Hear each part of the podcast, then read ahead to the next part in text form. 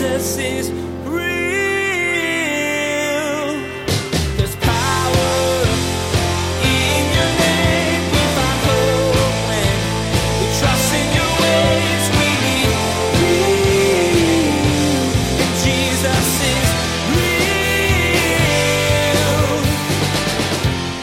what goes on is that because the desire to pay our bills is so strong, we actually never think about how work or how vocation impacts the world that we live in. And I want you to think about it because I don't believe God wants you to throw away one third of your life just to pay for your toys, just to pay for the bills. I believe God's got a purpose and a plan in work. In today's message, Pastor Daniel is going to talk about how the original plan for man included work. Have you ever thought about God's plan for your work? It's a blessing for you and it's a part of His plan for you. Do you work just for the paycheck? Or do you see God's design inside the work you're paid to do? Even in the Garden of Eden, man was given work to do. It's part of what God had originally designed for your life and for mine. Now, here's Pastor Daniel in Genesis chapter 2 as he begins a brand new message called How the Journey Began.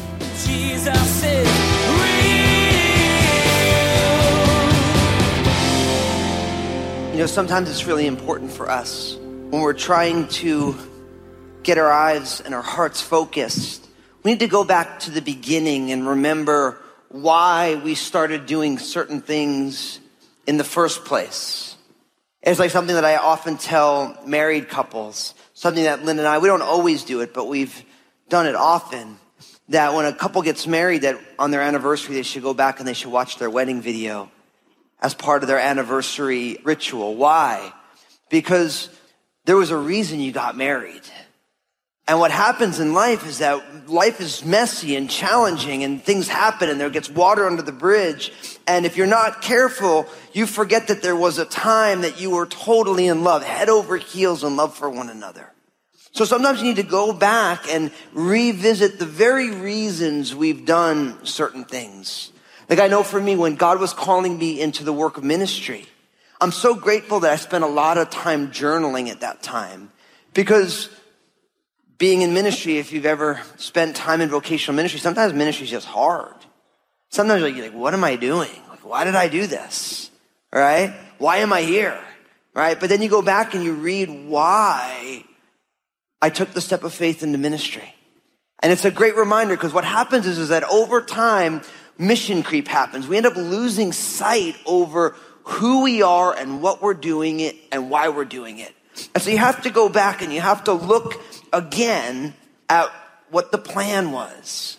It's a good thing to go back and say, okay, the original, the framers of our country, they wrote these things for these reasons, right? So sometimes in order to continue going forward, you have to go back and you have to see why things are the way that they are. And I thought that in this series that we're doing, this field note series, we're talking about this vital information on the journey of faith, right? And I thought to myself, you know what might be the most vital information for us? To go back and look how this journey began. Like when humanity began, what was God's plan? You know what's amazing when we're going to do that today? It's, it actually blows your mind what God's plan was. Like, so often we haven't even thought about what God's plan was in the beginning. And so we don't even understand why we're experiencing what we're experiencing. So I want to share with you a special message here from Genesis chapter 2, verses 15 to 18. So go ahead, pull those Bibles out. Open up to Genesis chapter 2. If you're new to the Bible, this might be the easiest message for you to find. And the reason is, is when you open your Bible, the very first page of text, Genesis chapter 1, Genesis 2, 15, 18 is either on that page, or if you just make turn one page, it'll be on the next page. It's on the very first page, either the front or the back of the first page of your Bible, Genesis chapter 2, verses 15 to 18. If you're part of our internet campus, we love you guys out there on the internet. Don't forget, open up another browser window. We want you to be able to read along. Now, Genesis chapter 2, verses 15 to 18 actually happens after the creation of Adam, but before the fall in the Garden of Eden. So this is Adam at this point, And by the time the text ends, we're not going to see the creation of Eden, but we see that this is what's going to happen. but it's before everything got messed up. So it's almost like humanity in its ideal state. That's what we're going to see. So look at these verses. So Genesis chapter 2, picking up in verse 15, it says this. It says, Then the Lord God took the man and put him in the Garden of Eden to tend and to keep it. And the Lord God commanded the man, saying, Of every tree of the garden you may freely eat, but of the tree of the knowledge of good and evil you shall not eat. For in the day that you eat of it, you shall surely die. And verse 18, And the Lord God said, It is not good that man should be alone. I will make him a helper comparable to him.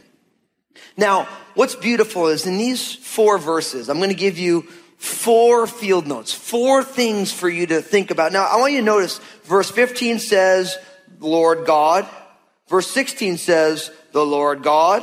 And verse 18 says, the Lord God. So this is all things that God has done. Even though I'm going to give you one from verse 16 and one from verse 17, I'm going to take them in two different pieces. This is all that God had done in regards to the life of Adam. So these four field notes, and what's beautiful is I think that all of this is going to speak to each one of us right where we live because we're all living the same stuff. So notice what it says first in verse 15.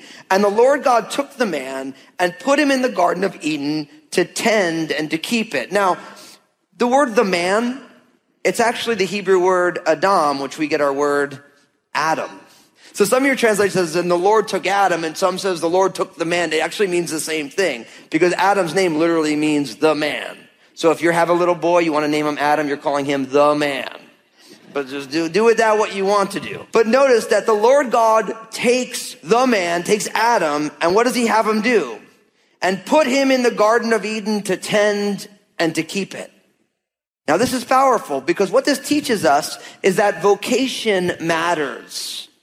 Vocation matters. See, God created Adam and gave him work to do. Now, this is kind of shocking because it's not every day that you hear someone says that God gave you work as a blessing. Someone's like, huh? Seriously? Yeah, seriously. God gave you work as a blessing. We, there's a part of us that has a tendency to think that, you know, work is work because, you know, everything got broken. And that really, in the ideal state of humanity, in this beautiful innocence that Adam was created, God just gave him like a, a sofa with unlimited channel surfing and nothing important to do. Doesn't that sound kind of like heaven a little bit? What's interesting is that in our culture, it sounds like heaven, but according to God's intention, God created us and work is part of the way God created us in its ideal state. So you have to think about your job. Now here's the thing. You realize that you spend one third of your life working. By the time, if you add it up on average, the average American will spend 90,000 hours working over the course of their life. Now, I didn't do that math. I just pulled it off the internet. And if it's on the internet, it's got to be true, right? But the idea is literally the average American spends almost nine hours, five out of the seven days a week working, which ends up working out to about one third of your life. And I'm here to tell you that God did not create you and give you one third of your life to work so that you can be a weekend warrior. And there's a lot of us right now, you're hearing this and you're like, I am a total weekend warrior. I mean, I just like, I can't wait to get to Friday or to Saturday because then I can have fun and then I have to go back to the grind tomorrow. And I, really what I want to do today is I want you to rethink work. Because what we learn here is that God gave Adam work as a blessing. Now, the inherent rub that we have is that for many of us, we work because we want to pay our bills. I'm not knocking paying your bills because in the Bible says if you won't work, you won't eat. But I believe from this text that God has a greater purpose and plan in us working other than just paying our bills. And I think what goes on is that because the desire to pay our bills is so strong, we actually never think about how work or how vocation impacts the world that we live in. And I want you to think about it because I don't believe God wants you to throw away one third of your life just to pay for your toys.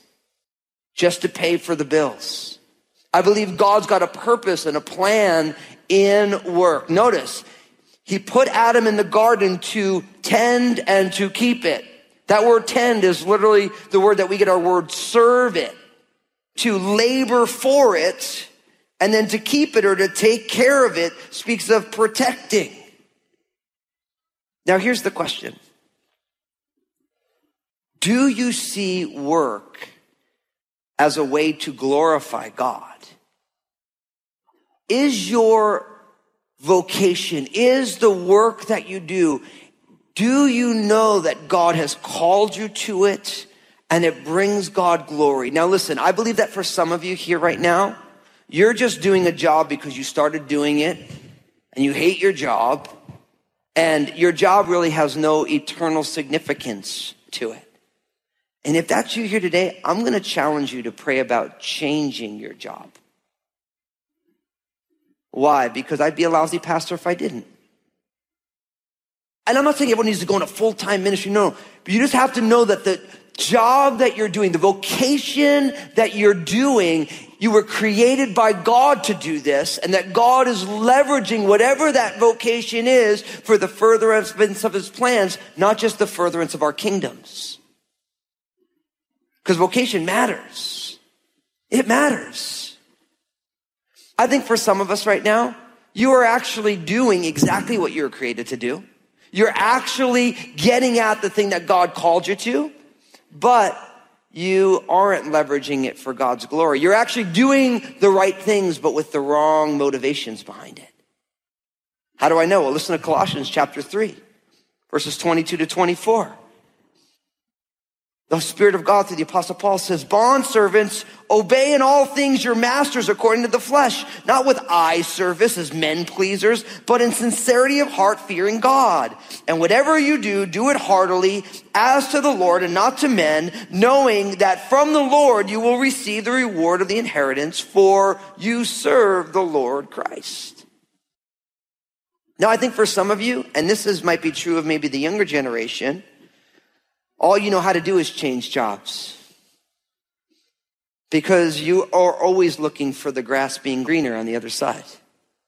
And I'm here to tell you, Paul tells us that we need to do our jobs as unto the Lord, and you let our bosses and our companies get the benefit. See, so I think for some of us, we just need to learn how to work as unto the Lord. Because our work's primary function is to give God glory, not to pay our bills. But I also think that there's some of you who you just do what you do because you can make money doing it. And you're really mailing in a third of your life. This reminds me of my friend Jeremy. Grew up with this guy. This, you know, I'll tell you his story. It's actually a beautiful story. So me and Jeremy went to college together. He was the kind of guy who, like, when you met him, like instantly everybody loved Jeremy. He's just like this great, gregarious, kind guy. And so he graduates from school and right away he gets a job selling advertising you know, and before you know it, a couple years later, a couple jobs, he's making a quarter of a million dollars a year selling advertising for the New York Times. So he's like 26 years old. He's making almost a quarter of a million dollars a year. And by all accounts, he's like getting it done. Except for the only problem is, is that Jeremy thinks it's completely lame that he just sells advertising for the New York Times. Like you can make the case, listen, you know, people are selling advertising and, you know, making a good living and, you know, I'm there. But there's something in him that's like, I was created for more than just selling ad space to a beer company. So Jeremy did something that was unique in a culture like ours that values money above all other things. He decided to quit his job and he went back to school and he got a master's in education and now he makes $70,000 a year impacting the lives of teenagers. And I'll never forget the day that Jeremy, when he was making this change and he, he's like, Hey, you want to hang out? We went on a hike and he was telling me, you know, and I'm like, I'm like, so what are you going to do? He's like, man, I'm going back to school. And he's like, and I'm ne- I'll never make what I made selling advertising, but I just don't want my life's the story of my life to be that I just made a lot of money doing something that means nothing to anybody. And I thought to myself, man, right on, dude. And I'm here to tell you, my buddy Jeremy is an amazing teacher. He's having a huge impact. But Jeremy made a decision that is not normal in the world that we live in because he realized his vocation matters and his life and the work that he does in life is important. But the question for you, you have to ask is what about you? Are you just working a job because you can make good money you've been doing it for a while or is this what god created you for i'm here to tell you if i didn't challenge you to take those steps of faith i'd be a lousy pastor I'd be a lousy pastor and i realize it is a step of faith it's a step in the unknown you know and i also feel like i can say this to you because i had the same experience as my buddy jeremy a little different because many of you know my story. I grew up, I wanted to be a musician. And I was, I got out of college, I was playing music professionally. I mean, the first year after out of college, I think I played over 300 shows that year. That's how you make your money as a musician. You just play a lot, you know?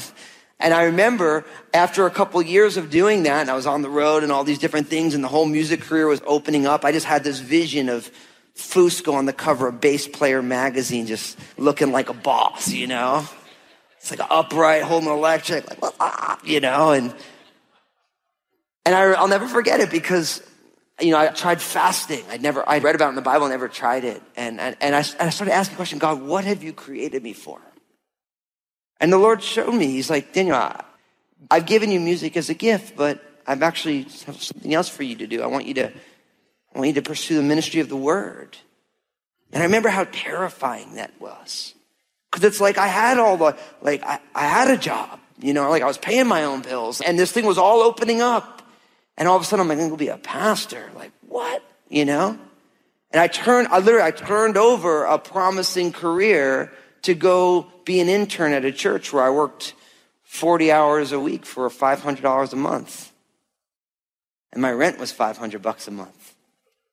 So pay minus tithe, I was already behind the eight ball. But you know what's amazing? God was in that move because He created me. Not that music's bad, but God had created me for something different. And I wonder how many of us, what you're doing is not what God created you for.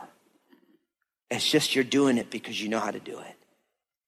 And I want to encourage you to take a step of faith I want to encourage you to seek the Lord and not be willing to just, well, I just do that because that's what I do and it doesn't matter. It does matter. Your vocation matters. It's one third of your life. And God cares about it. And God gave you work as a blessing, but your work will never be a blessing if you're willing just to accept doing whatever you do for the highest bidder. Does that make sense? So vocation matters. God gave Adam vocation before the fall. Now, from there, look at what happens. It says, and the Lord God, verse 16, commanded the man saying, of every tree of the garden you may freely eat. Now, when you think about the story of God and Adam and Eve in the garden, nobody ever talks about the fact that God gave them permission. I like to call this permission granted. See, in the garden, God gave Adam liberty. Before there's even any sort of prohibitions, there is liberty given. Out of all the trees of the garden, you may freely eat. Now, my friends, listen.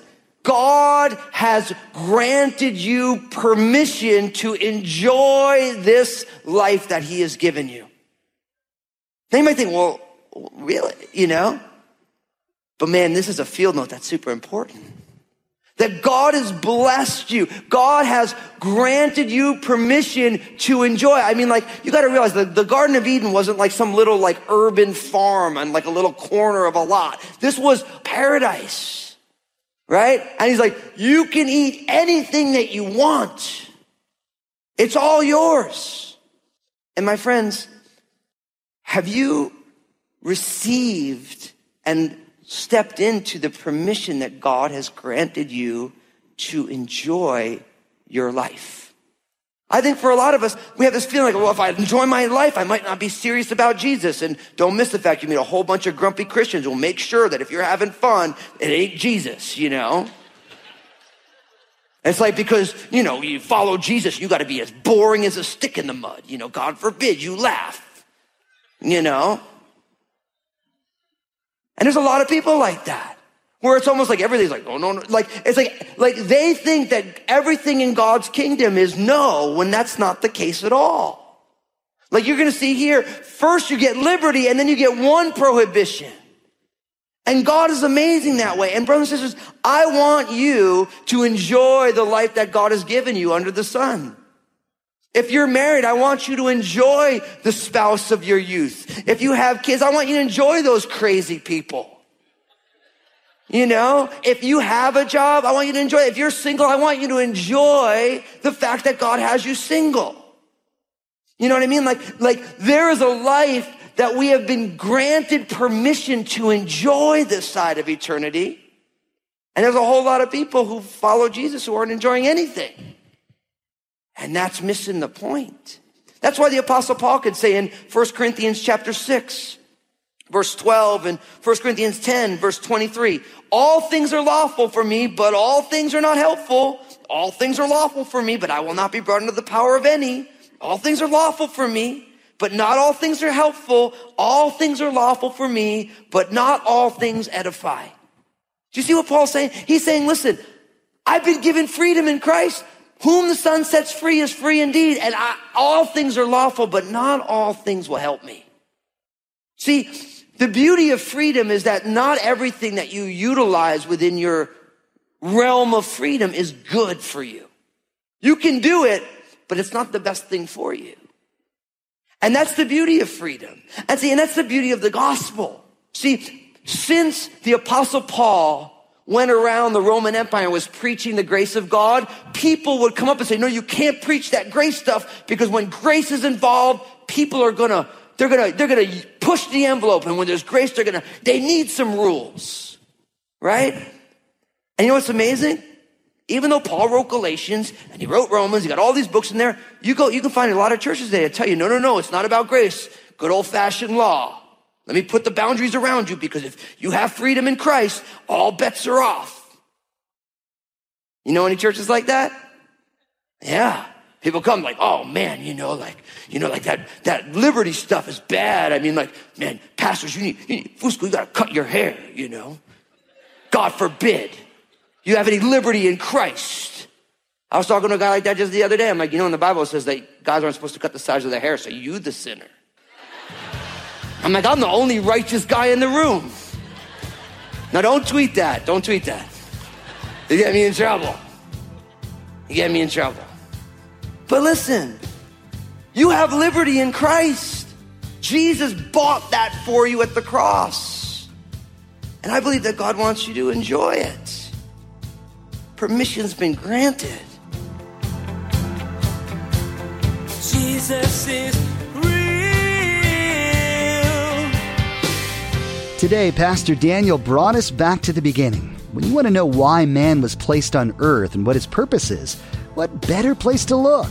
So we went back to Adam in the garden and saw what God did with him and what directions God gave him. The first thing we learned is that man was created with work in mind. The work you've been given to do is a blessing from the hand of God. Hey, everybody, Pastor Daniel here, lead pastor at Crossroads Community Church in Vancouver, Washington. We would love to connect with you in person. We have services on Sundays at 9 a.m. and 11 a.m. If you are not able to join us in person, connect with us online at live.crossroadschurch.net or find us on Facebook at Go, the number two, and Crossroads. Hey, this is Josh, and I wanted to personally thank you for listening today to Jesus is Real Radio. Did you know that Pastor Daniel also has a TV program? It's called Real with Daniel Fusco. I want to encourage you to go to JesusIsRealRadio.com, click on the stations option in the main menu, and find out if Real with Daniel Fusco airs on a TV station in your area. Make sure to tune in again as Pastor Daniel will share the other three things to think about from Adam's time in the garden. First, God gave him permission to enjoy the garden. God has given you permission to enjoy your life. Next, don't mess with the things that bring you to death instead of life, like the tree Adam was supposed to leave alone.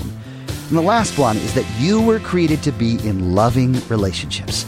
There's more to come from Pastor Daniel's series called Field Notes. Please glance at the clock right now. Make plans to join us again for another edition of Jesus is Real Radio.